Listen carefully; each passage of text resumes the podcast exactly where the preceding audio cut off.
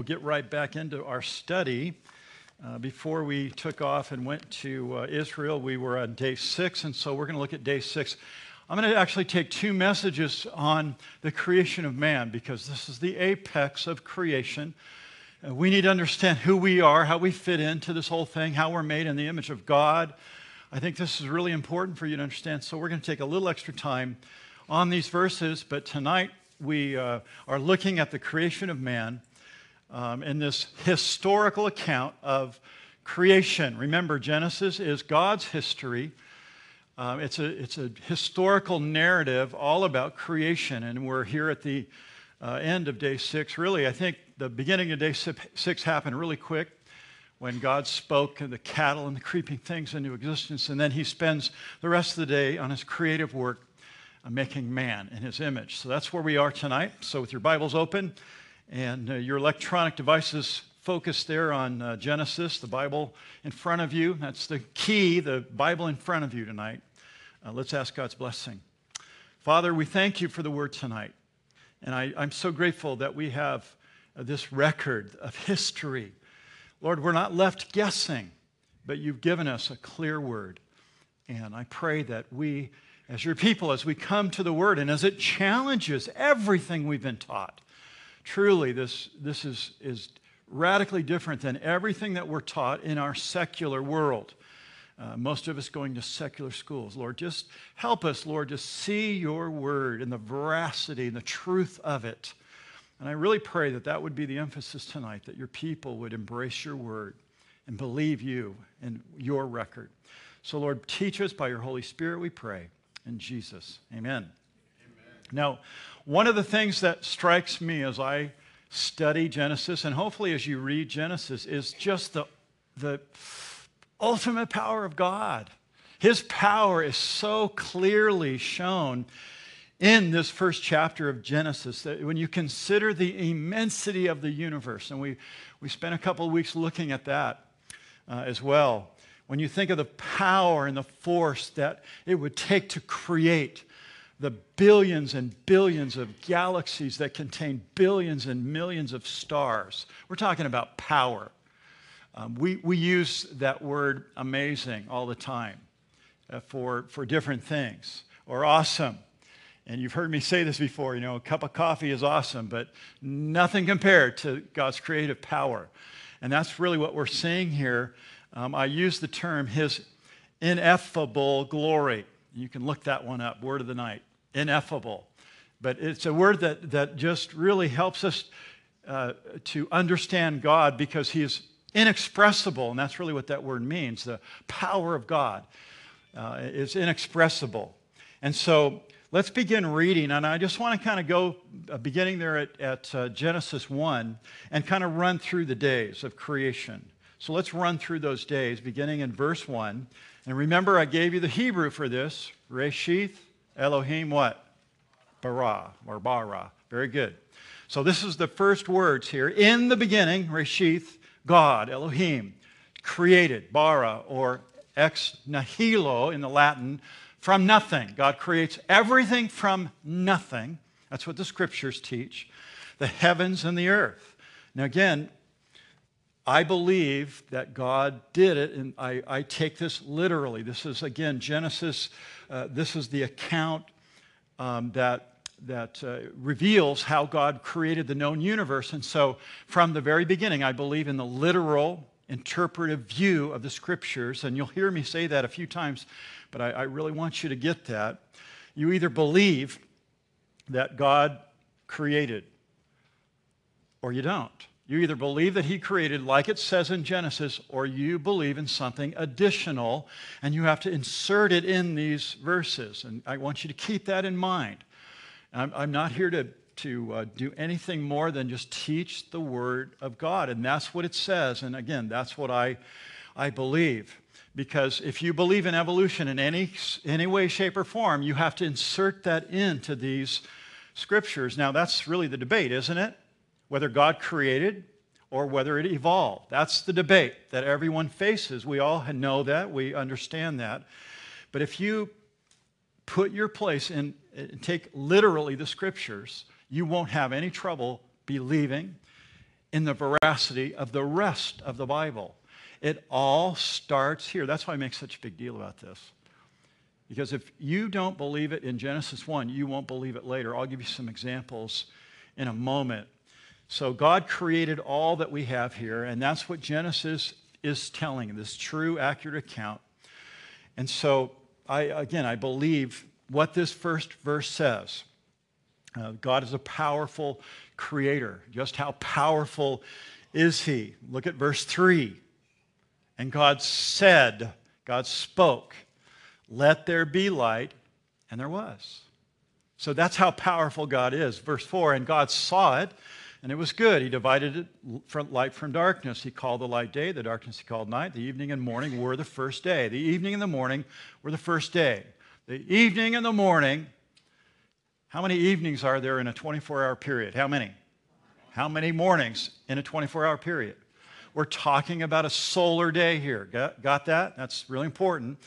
Day two, separation of water. Verse six. Then God spoke, let there be a firmament in the midst of the waters, and let it divide the waters from the water. Remember, I described that very sliver between the atmosphere, water above, and the water covering the earth. That's what God is hovering over this now. He's starting to create the known universe. Day two, separation of, of water. Day three, the water and plants. Verse 9 Then God said, Let the water under the heavens be gathered together in one place. So all the waters were kind of out there, and now they're gathered together in one pla- place, and, and let dry land appear. And it was so. Verse 11 Then God spoke again, Let the grass bring, or, or the earth bring, bring forth grass, the herb or vegetation that yields seed, and the fruit tree that yields fruit according to its kind, whose seed is in itself on the earth. And it was so. Again, look at verse 13. There was evening and what? Morning, third day. Day four, beginning in verse 14, sun, moon, and stars. Then God said, let there be lights in the firmament of the heavens to divide the day from night, and let them be a sign for seasons and for days and years, and let them be for lights of the firmament of heavens to give light on the earth. And it was so. Then God made two great lights the greater light to rule the day, the lesser light to rule the night. And he made stars also. Just threw that in there. I love that. God set them in the firmament, verse 17 of the heavens, to give light on the earth. And then at the end of verse 18, and God saw it was good, verse 19, there was evening and morning, the fourth day. So again, you have to think about God's awesome power. And, and listen, is anything as powerful as God? Think about it. That's, that's the bottom line here. We're supposed to understand this and get this that God is, is speaking everything into existence, the power that comes from his lips. It's amazing. All of the heavens, all of the lights you see, everything that you can't see. For, for light years that go on and on, we can't even imagine how large the universe is. There's billions of stars and galaxies out there. But again, God's creative uh, ability and power there. Day five, verse 20 sea creatures and birds. Then God spoke again, the, let the waters around or abound with an abundance of, notice, this is the first time this phrase is used, living creatures. Living creatures, right there on day five. Birds and fish. And then verse 23, evening and morning, the fifth day.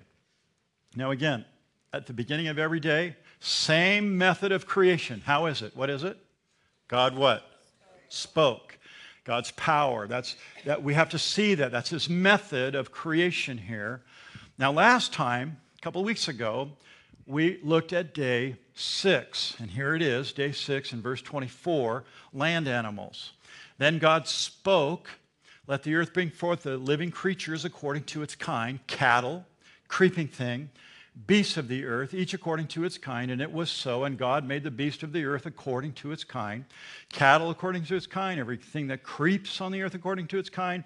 And God saw that it was good. So on day six, God created earth's domestic and non domestic animals, and all lizards and reptiles and creepy crawly things that you girls don't like, and even some guys hate spiders and snakes and those kind of things.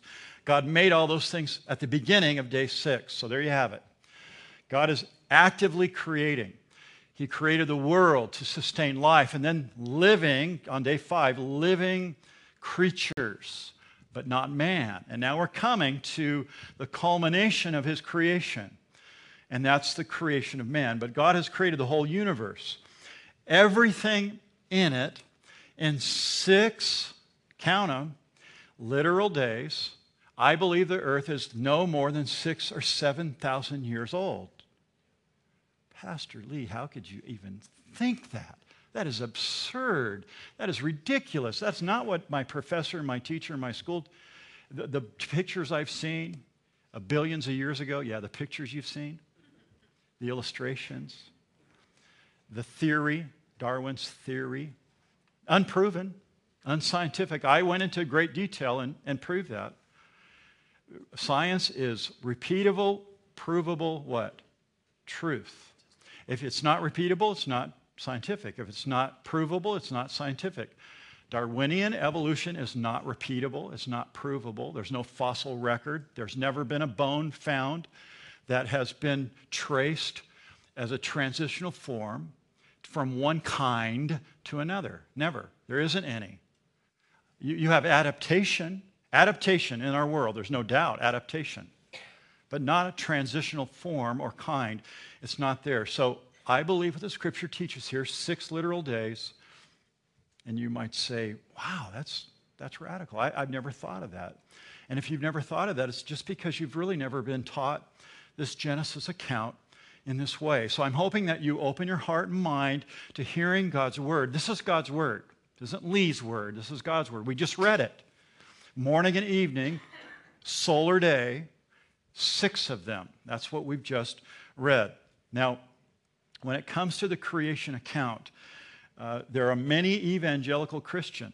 In fact, I, I, would say more than most, or more than half of, evangelical Christians, because I grew up in another church, and I, for years, have been pastoring in this church, and I've talked to Christians, and I know, I know, I talk to them all the time. Evangelicals, those that believe in the Bible, they don't believe what I just told you. They really don't believe it. They don't believe that the world was created in six literal days and they accept the millions and billions of years of random chance and, and mutation. They accept that as fact when there really isn't anything to base that on at all. And here's the question I have to ask Christians, not the secular world, not the, the local you know, community college or, or uh, uh, UCSB. But here's the question Why would Christians believe in evolution over the creation account that we just read in our Bible. Why? Why would a Christian believe in evolution over the Bible? Think about that. I know I'm stretching you a little bit tonight, but I really want you to think about that question. Because by believing evolution, you have to deny the clear teaching of Genesis chapter 1. Do you understand that? You have to insert your theory and thought. Now, is anyone a million years old in this room? Now think about that. And, and, we're not even that old, and we're saying, well, we know, we, we know. We, we know more than. Really? Christians? We need to be careful. Christians, be careful.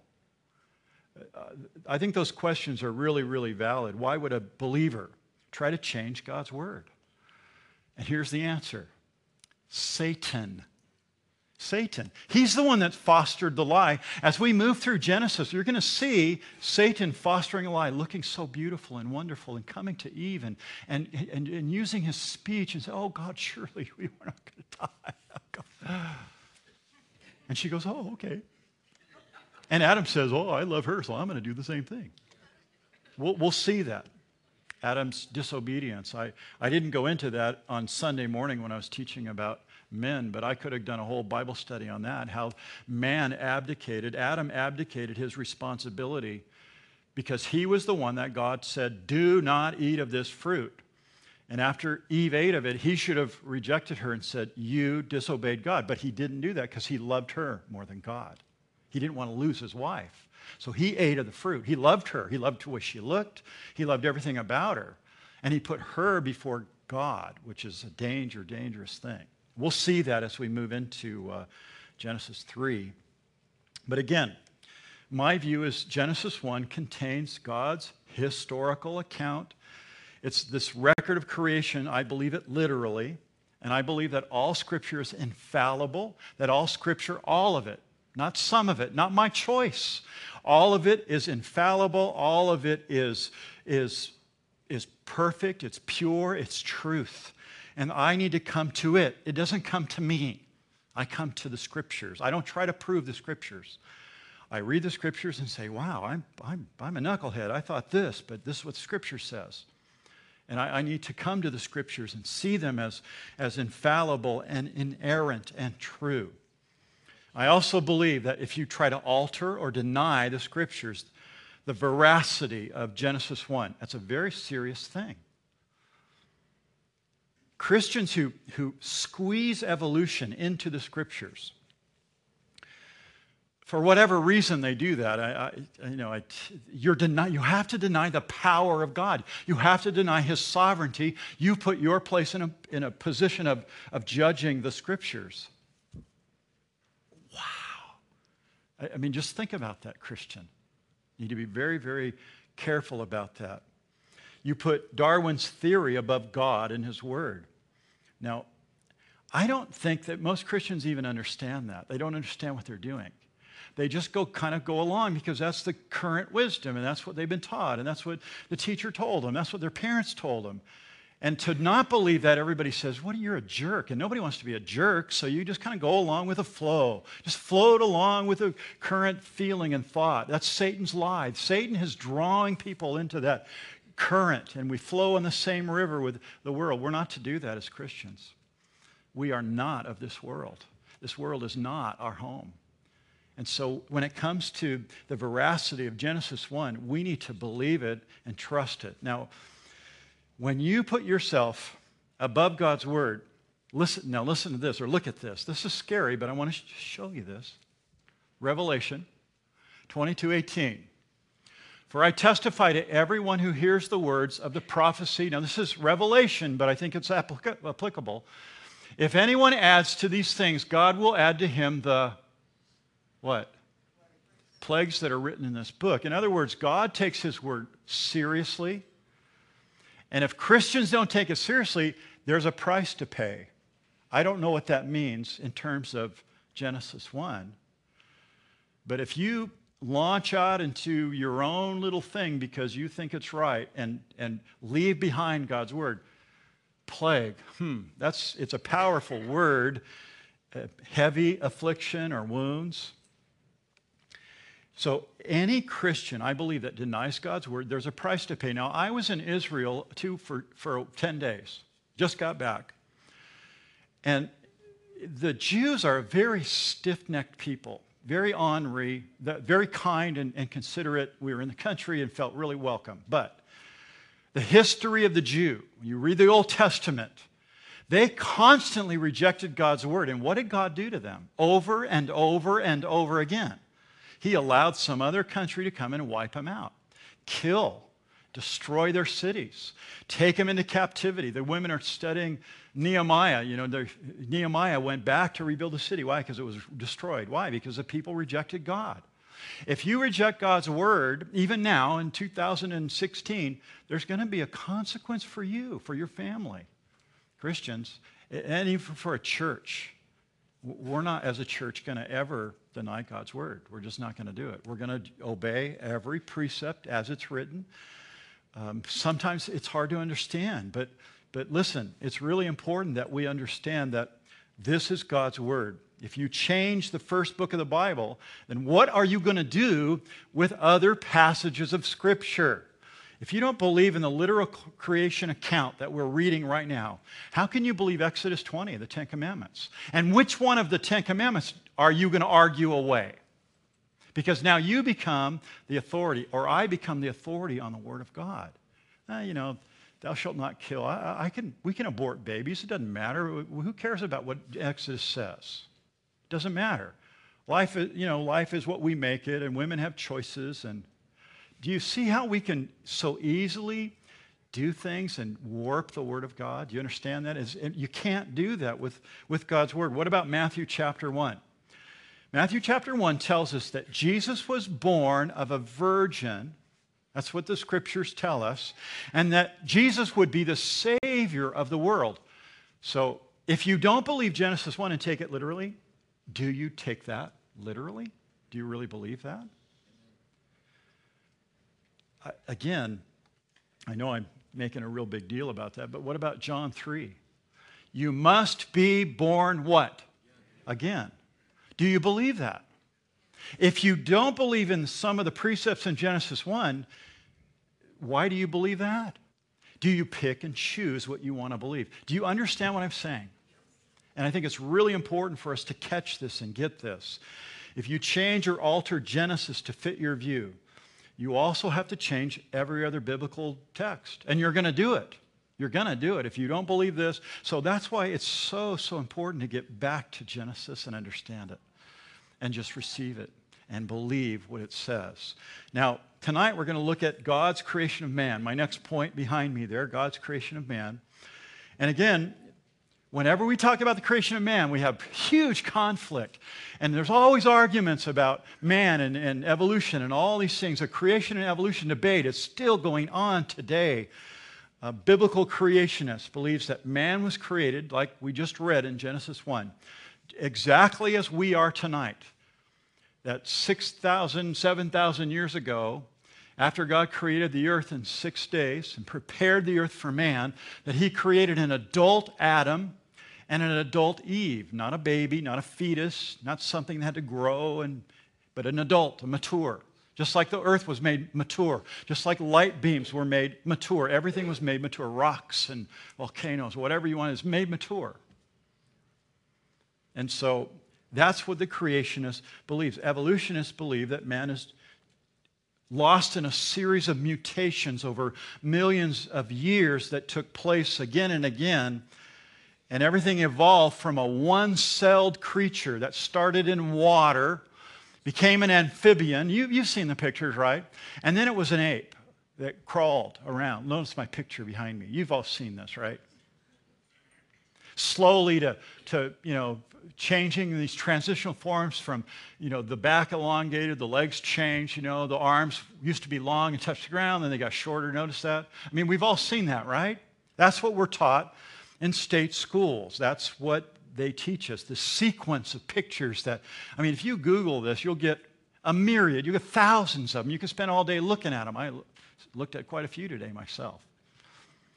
There's some really interesting ones. People have been real creative. You know, they have they go from the, the gorilla all the way up to like a Star Wars Darth Vader with the thing in his, you know, fighting. You know, people are real creative with that kind of stuff.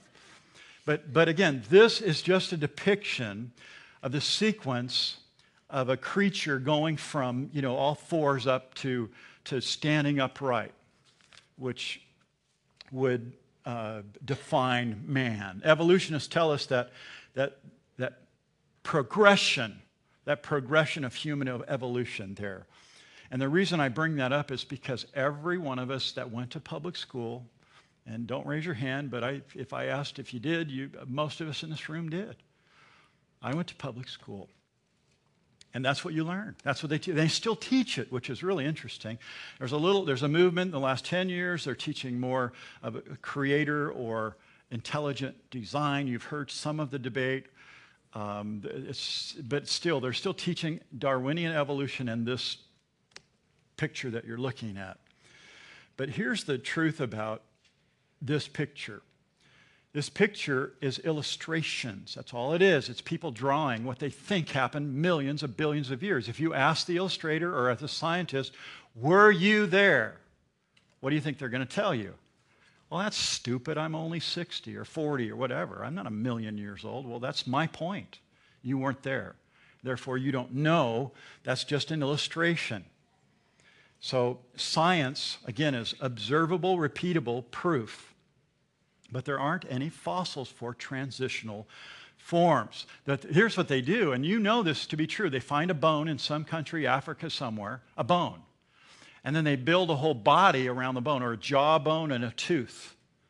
and they build a whole body around it and they say look this is what it looked like. It's all illustrative. It's we all know that and anthropologists know that. You can go online and look at anthropology and there's no no one agrees. Everyone will say the same kinds of things. Well we're not really sure that we think this is what it was. Uh, this is our theory. This is what but we believe in billions and millions of years. They, they go on and on with human evolution but with no proof so just a brief technical note here. I'm going to give you some words behind me. There's three words that, that are Latin words that depict this creation of man in these different forms that have been used for years and years.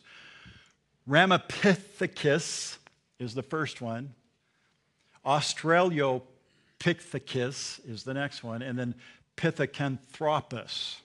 I, I did my best on those. Those are Latin names, and, and in every case, there are, are fragments of bones that are found in these different places by anthropologists, and they're used as transitional forms. A bone is used for to draw a picture, an illustration of a transitional form. Now, about it's about 35 years ago. Does anyone in this room remember? And this just flashed in my brain. Lucy. Do you remember Lucy? National Geographic and uh, not Lucille Ball. Lucy, they found Lucy in Australia. And they made a big deal about Lucy. Lucy was the biggest find in, in, in the late 70s, early 80s. Big, big deal. It was, a, it was huge. I mean, I remember reading about it. I had, I had to study it uh, in school. But Lucy's bones were presented as evidence of this Australopithecus there. And here was the, the point was that they found Lucy, and Lucy looked like she could have walked upright. Of course, it was just a few bones that they found. But they used her as evidence that, that she was more human. But when they studied Lucy and they took bones and they measured those bones and they compared them to other animals, they found out that Lucy swung from trees. Lucy was an orangutan. She was an orangutan. She was not a person. And that was proven. They did all kinds of testing, and the anthropologist finally admitted. But it was about 25 years later, after you had, you might have learned that. That was in my era. And so here you have Lucy, again, she's swinging from trees. So modern anthropology is now using DNA, and they take DNA samples. And they take those DNA samples and they check them against other things. And they're discovering that all of these trans, supposed transitional forms, the three Latin words that I just mentioned, I'm not going to try to pronounce them again, um, through DNA always go back to animals. They don't go to humans. It's, they're all animals. See, DNA kind of tells them so much more. There was a creation scientist named Marvin Lubenow, and he writes a book, and we used this book when I was, um, when we were raising our kids. It's called it's a very interesting book called Bones of Contention. Now, he comes from a perspective of Christian. This would be a great book for you if you have children learning evolution in schools. Parents, you've got to teach them the truth because they're learning a lie. So you get the book, Bone of Contentions, and you help them. Again, the author is Marvin Lubenow. If you want to know, I can tell you later. But he's, again, Baker Books. We used to have it. I don't have it right now in the bookstore, but you can order it online. Uh, Bone of, Bones of Contention. And if you want to study more about the trans, supposed transitional forms, he, all of it's in his book. Uh, again, I looked at it today uh, it's way too much to read all, in one day, but I, it was fun to look again and remind myself of those things. Duane Gish is, is, uh, is a Christian um, anthropologist and scientist. This is what he says. Notice behind me on the screen. There's no evidence, either in the present world or in the world of the past, that man has arisen from some lower creature. There's no transitional forms. There's no conclusive evidence. There are scientists that will say those things. Even secular anthropologists will say, well, you know, we're not really sure. And there, I, I could give you some quotes, but I, I don't want to go too far and deeply into that. Well, let's begin reading here in verse 26. That's my big intro, but we're talking about the creation of man and, and all the debates surrounding it. I want you to understand that. Verse 26 says, Then God spoke. Here it is again. Let us make man in our image according to our likeness. That sentence should jump off the page. Let them have dominion over the fish of the sea, what God's just created, the birds of the air, and over the cattle and earth. Everything created in the last, since day five, the living creatures. That's what he's saying, the creepy things on the earth. Verse 27 So God created man in his own image. In the image of God, he created him, which is really a, a carbon copy of what he just said in verse 26. Then, verse 28, he blessed them, speaking of man and woman. And God said to them, Be fruitful and multiply, fill the earth and subdue it, have dominion over the fish of the sea, the birds of the air, and over everything that moves on the earth. And God said, See, I have given you. Who's he given it to? Man. I've given you every vegetable or vegetation or herb that, that yields seed on, seed on the face of the, the earth, and every tree whose fruit yields seed to you, it shall be for food. So vegetarians unite here. Also, to every beast of the earth, to every bird of the air, and to everything that creeps on the earth in which there is life, I have given every green herb for food. Again, veg- vegetation. Veg- vegetarianism was the way. When Adam and Eve, they didn't eat meat. There was no death. They just ate vegetables.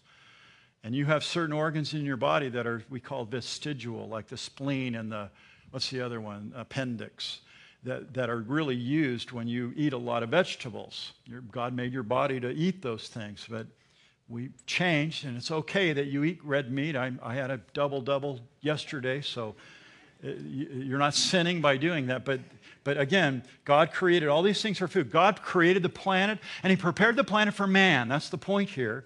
And it was so, verse 31 then God saw everything that He had made.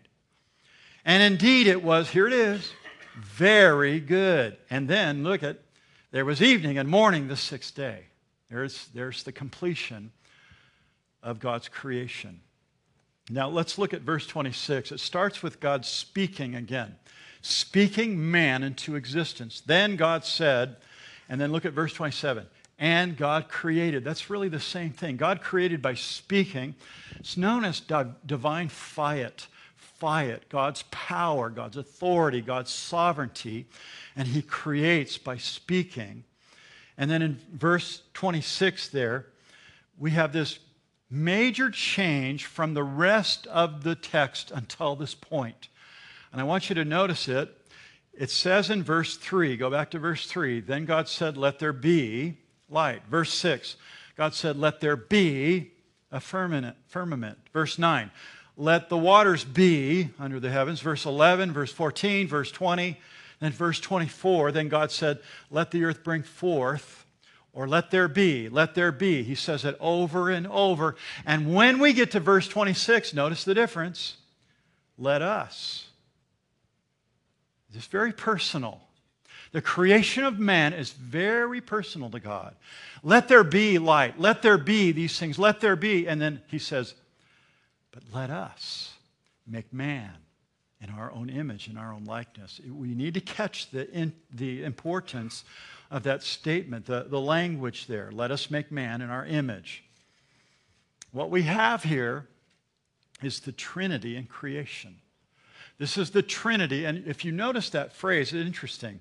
Let us make man in our image or our likeness. There's three different statements in that phrase there. But us and our image and our likeness. I see the triune God right there. Now, let me stop and say this that the Bible teaches that we have one God, but He is in three persons. There's three persons in the Godhead. When you read through the Old Testament, there are different verses. I could have brought a whole bunch to you. I'm going to show you some. Uh, the New Testament alliterates it a little bit more, but first we start, go back to verse 1. Go all the way back to verse 1 in Genesis 1. In the beginning, look at the word, God. That's Elohim. That's actually a plural name for God.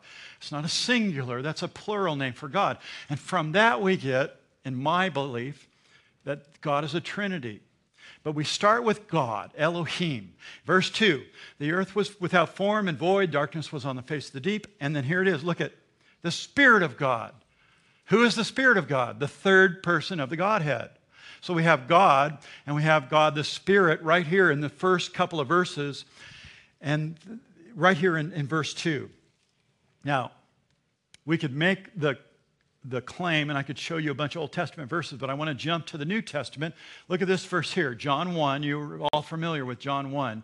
In the beginning was the Word, and the Word was with God, and the Word was God. He was in the beginning with God. Who's he talking about? Who's the Word? Jesus. He was in the beginning with God. All things were made through the second person of the Godhead. Who's the second person of Godhead? Jesus. Father, Son, Holy Spirit. The Bible teaches, Old and New Testament, that we have one God, but He's known in three different persons. And they're all distinct. They all have power, they all have divi- divinity. But only one of those three became a man.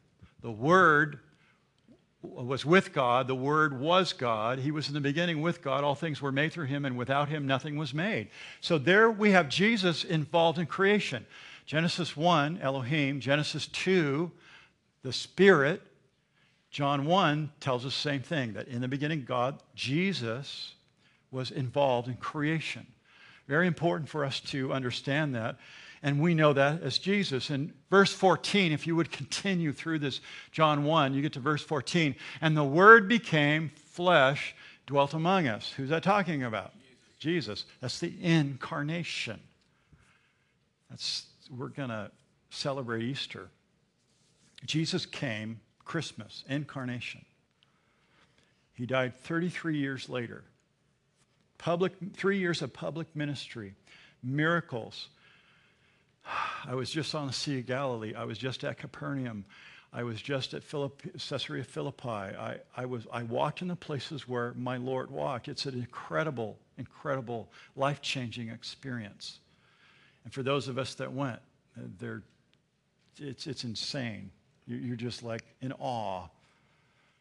But it's Jesus, Jesus that became a man to take upon our sin, and we're going to celebrate Easter. It's just a couple weeks away.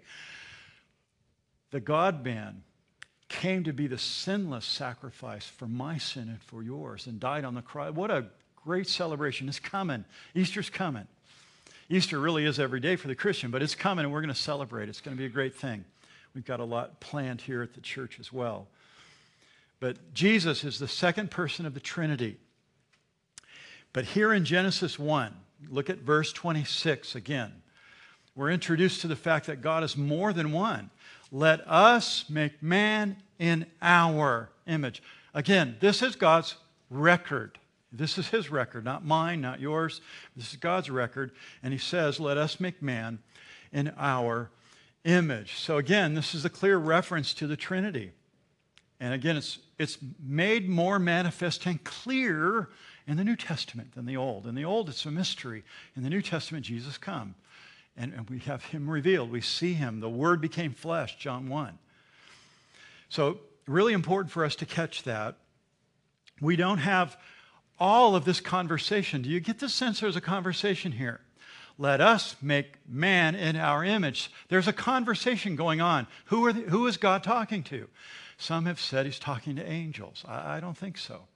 I believe he's talking, it's God the Father talking to God the Son, God the Spirit. They're having this conversation. Hey, the world's created. It's all ready. The plan is in place. Everything that we've designed, everything that we want is happening. And so now it's time. At the end of day six, now the world's prepared, the universe for man. Here it is vegetation ready for, to, for them to eat. Let us make man in our image. It's time. There's a conversation going on here. let me show you this conversation at the end of Revelation. We see this in chapter 13, verse 8. All who dwell on the earth will worship him, whose names have not been written in the book of life of the, of the uh, Lamb slain from the foundation of the world. All who dwell on the earth will worship him, whose names have not been written in the book of life of the Lamb that was slain. Now, if you go to if you go to chapter 18, you'll see the opposite. But, but here's the point that there's this book of life where the lamb is slain from the foundation of the world, and there's this book. And from the foundations of the world, there's a conversation going on. God has written some names in a book. And there's the names of people that are going to go to hell, and there's the names of people that have eternal life in the book. That's what this is saying. Slain, Jesus Christ, slain from the foundations of the world. There's a conversation going on here. It's an incredible truth here. Before the creation of the earth, there's a conversation. Before the beginning of time, before the foundation of the world, the Godhead is having this conversation, and there's names written in a book. Do, do you get that? This is an amazing thing. It'll blow your brains, but it's a good thing. It's a good stretch for you. And the Godhead is talking about people or names recorded in a book. So the question is whose names? Whose names are in there? Well, I know which book my name's in. Do you know which book your name's in? If your, book, if your name is written in the book of life, you're a Christian. The way to get your name written in the book of life is to put your faith in Jesus Christ, and you know your name is written in that book of life. Paul said something about this conversation, and we studied it a few months ago in Ephesians. Notice what he says in Ephesians 1. I love this verse. Ephesians 1. Just as he chose us in him, when did he choose us? Before the foundation of the world. You see that right there? Is that not a mind blower? God is having this conversation. Let us make man in our image. Why? Why does he want to make man? Because he's got this plan of salvation. He's got this plan of redemption, the most beautiful truth and his grace and his love that he wants to display. And now it's time to make man in God's image. I love what he goes on here that we should be holy and without blame before him in love, having predestined us to adoption as sons by Jesus Christ to himself according to the good pleasure of his will. I love that verse. I remember teaching on that verse when we were in the very beginning of uh, Ephesians. It's an amazing truth. Salvation, redemption has always been God's plan from before the world was created, before the foundations of the world. Now, I know that's hard for you to imagine. It's hard for us to go there, right? But when I read that, I go, oh, God, your plan is so awesome. And here he has this conversation let us make man in our own image, in our own likeness. I love that. Here's a couple more proof texts in the New Testament, 2 Timothy, who has saved us and called us with a holy calling, not according to our works, but according to his own purpose and grace, which was given to us in Christ Jesus before time began. Look at this next one. This next one is Titus. Titus 1. In hope of eternal life, which God, who cannot lie, promised before time began. Isn't that beautiful? Don't you love that? I love that. That God's love has, has been displayed and it's been on display, and it's been God's purpose from the beginning to display his love in this wonderful uh, redemptive purpose of man. It's, it's phenomenal. It's awesome. So when we read, go back to verse 26 and look at it with me. God said, Let us make man. That's the moment that the Trinity finally got together and said, Okay, it's time. It's time. Let's put the plan into action here. They discussed the plan, they planned the plan before the foundations of the world. It's an amazing truth.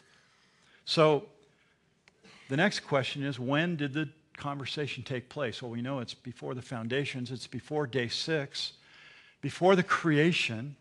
So think about it. God's prepared the planet, He's got everything in order. And then He steps up and He says, It's time. And the Trinity, it's time. This is what we planned on.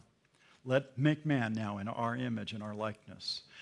Now, what am I learning or what am I teaching and what are we to learn from this? We're to learn that man is unique and very different from the animal and plant life in the world that God's created. We're very, very unique because we're made in the image of God. Look at chapter 2. Just jump forward to verse 7. I know you're anxious to move on here, but we're going to do this verse later, but, but look at it with me. Genesis 2 7. And the Lord God formed man of the dust of the ground and breathed into his nostrils the breath of life, and man became a living being. Your body is just a bunch of chemistry. You've heard the, the stories and the jokes about, you know, you're mainly water. You're only a, a few, you know, like 7% of material. You're mainly water. You squeezed yourself down to, to elements, you're, you're, you're just not very, you're liquid. You're, and when you die, that liquid goes away, and guess what? Your body just goes back into the elements of the earth.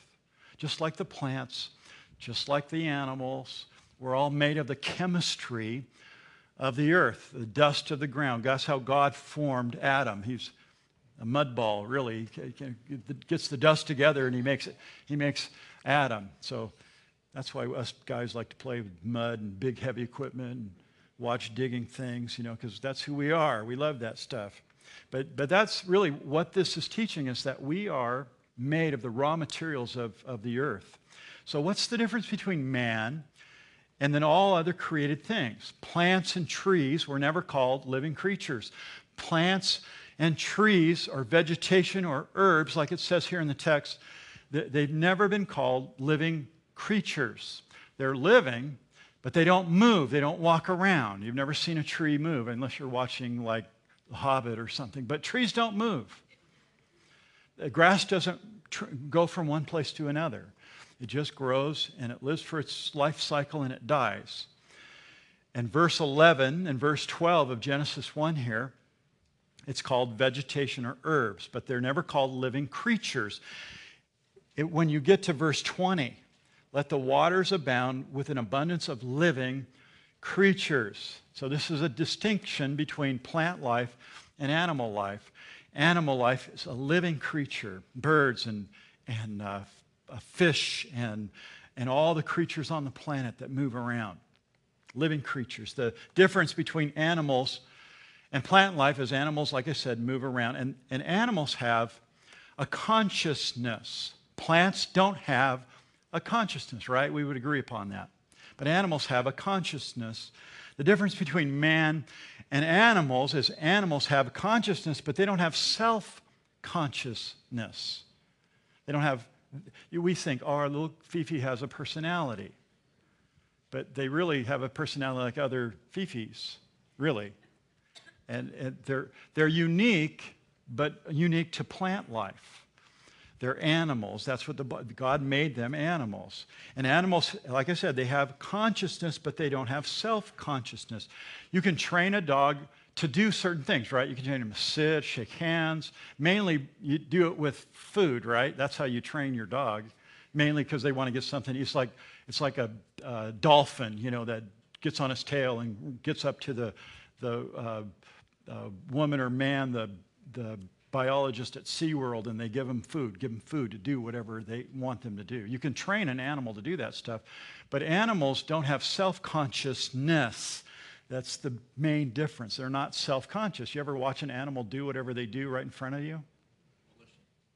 Now, there's a whole variety of things they do right in front of you. And there's no, they're not self conscious. That's the, they're not. They do whatever they want to do. That's the distinction between man and animals. They don't possess a living soul. They don't have an eternal destiny like man does. Man is made in the image of God.